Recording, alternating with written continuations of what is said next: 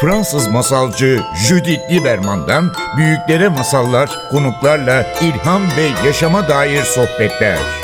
Masal Buya başlıyor.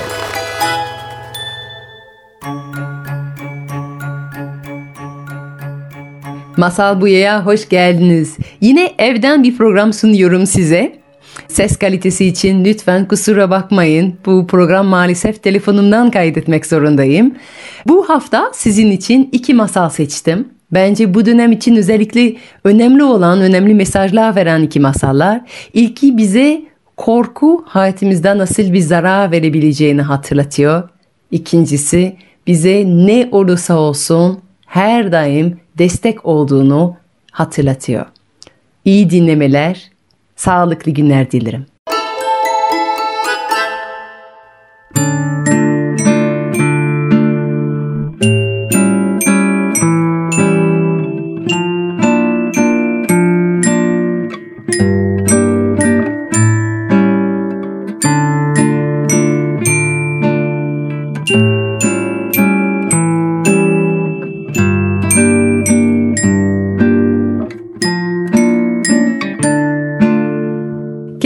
Birkaç günlük yolculuktan sonra bir su kenarında durmuştu. Develer dinleniyordu, yükler boşaltılmıştı. Bunlar uzun bir yolculuğun ilk günleriydi. Tüccarlar ve yardımcıları sevgili şehirlerinden aylarca hatta belki bir yıl boyunca görmeyeceklerdi. Tüccarların başı karısı ve beş güzel kızını bıraktığı şehre doğru bakarken yavaşça ama kesinlikle o yöne doğru yürüyen cübbeli bir silüet gördü. Olabilir miydi? Evet, şüphe yoktu. Herkes onu bir bakışta tanırdı. Bu vebaydı ve şehre doğru yürüyordu. Tüccar atına atladı ve kısa bir süre sonra Veba'nın önünde çıktı. Nereye gidiyorsun Veba? Veba, geldiğin şehre tüccar diye yanıtladı. Tüccar titreyerek atından indi ve dizlerinin üzerine çöküp ve baya şehrini, sevdiklerinin canını bağışlayıp yönünü değiştirmesi için yalvardı. İnsanlardan emir almam ben. Kendi yoluma yürürüm ve kimse beni doğrumdan saptıramaz. Doğan bana ne yapmamı söylüyorsa onu yaparım. Ancak sen huzur içinde yoluna gidebilirsin. Şehrinden sadece 500 can alacağım ve yoluma devam edeceğim. Burada kalmaya niyetim yok. Sadece geçip gideceğim. 500 ölü. 500 ölü çoktu. Ama yüz binlerce kişilik bir şehirde veba için çok büyük bir sayı değildi.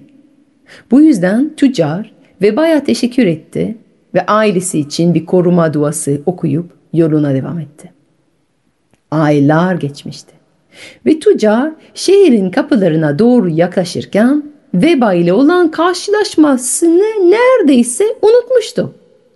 Çok para kazanmıştı, yükünü iyi bir fiyata satmış ve geriye değerli eşyalar getirmişti dönüşü, şerefine verilecek ziyafet ve kutlamaları, kızlarını görmeyi, karısının tatlı sesini tekrar duymayı iple çekiyordu. Uzaktan baktıklarında şehir tuhaf bir şekilde sakın görünüyordu. İçinde girdiklerinde yine sessizdi. Kapılar açık, sokaklar boştu. Seyyar kafilesi yavaşça şehir merkezine yaklaştı ne bir insan ne bir köpek. Hiçbir şey kıpırdamıyordu. Şehir bomboş ve kederli görünüyordu. Veba tek bir can bile bırakmamıştı.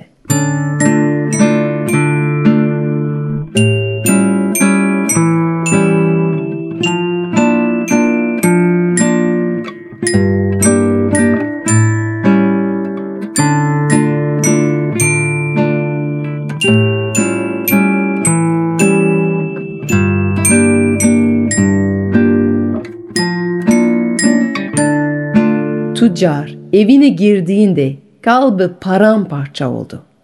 Veba neden ona yalan yere güvence vermişti? Ona yalan söylememiş olsaydı geri döner bu zamana kadar sevdikleriyle olurdu. Karısı, kızlarının hastalanışı ve acı çekişini yaslanıp ağlayacak bir omuz bulamadan seyretmiş olmalıydı. Kocası yanında olup yüzünü okşayamadan gözlerini bu dünyaya kapatmıştı. Büyük bir aşkla sevdiği kadını yüzüstü bırakmıştı.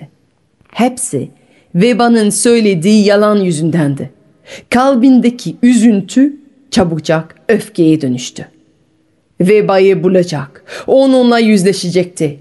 Kimse veba bile bu kadar zalim olamazdı. Haftalar, aylar boyunca yolculuk etti. Onu yakından takip ediyordu. İzini sürmek kolaydı. Çünkü arkasında çokça yıkım bırakıyordu. Sokaklarını cesetlerin doldurduğu yüzlerce şehire girip çıktı. Ve sonunda bir gece onu buldu. Bir sonraki hedefini doğru yola çıkarken mutsuz bir şehri arka kapısından çıkarak terk etmekteydi.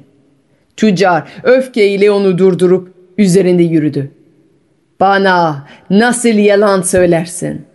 Sadece 500 can alacağını söyledin ama şehirde tek bir can bile bırakmamışsın. Sen oradan ayrıldıktan sonra sokakta yürüyen bir kedi biri kalmamış. Ben yalan söylemedim. Asla söylemem. Şehrine girdim, 500 can aldım. Geri kalanları ben almadım. Korku aldı. Nereye gitsem adsız ve sessiz bir şekilde peşimden geliyor. Benim alabildiğimden daha çok can alıyor.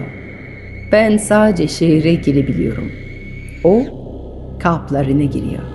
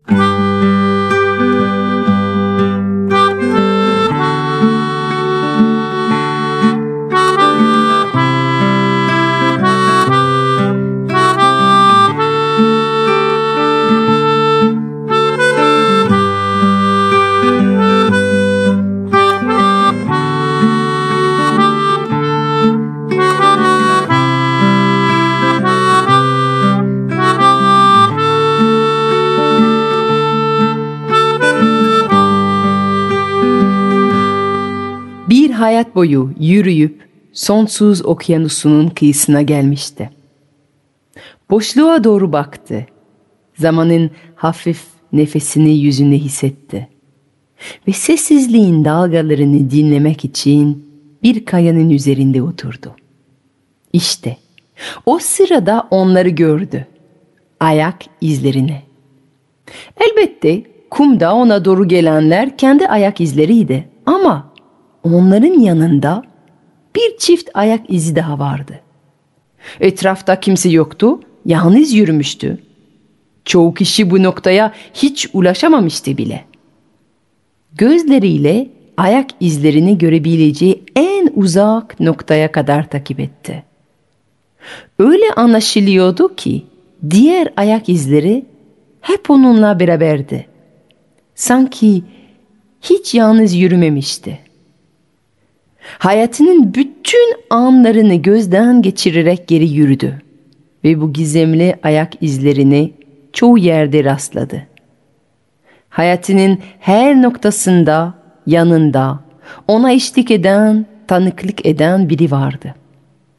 Bunu anlayınca içini derin bir sevgi kapladı. Bir melek tarafından korunup kollandığını sık sık hissetmişti. Sanki sevgi dolu bir varlık onu takip ediyor gibi gelirdi hep.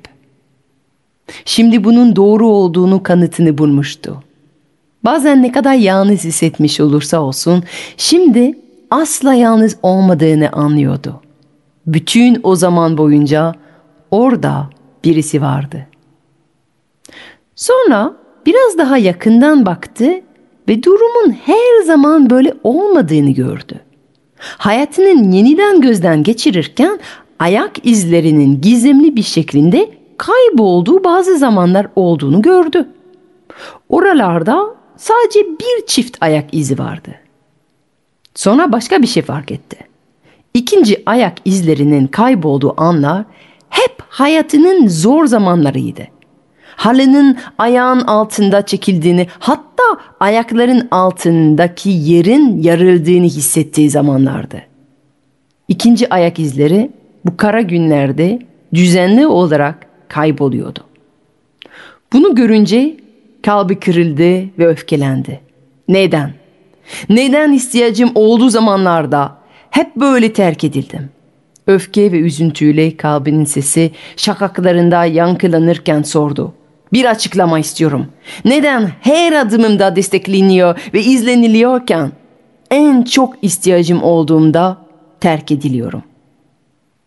Ve sonra kalbinin derinlerinden cevabı duydu.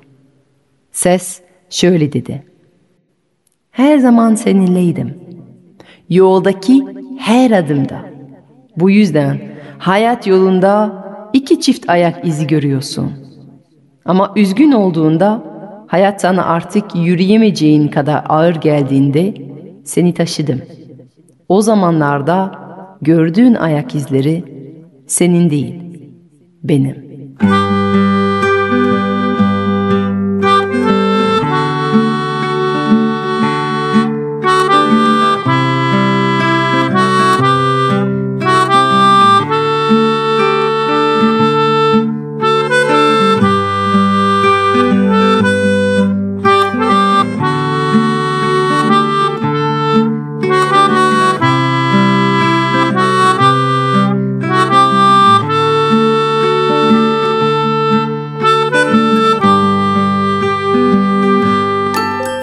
Masalcı Judith Lieberman'dan büyüklere masallar, konuklarla ilham ve yaşama dair sohbetler.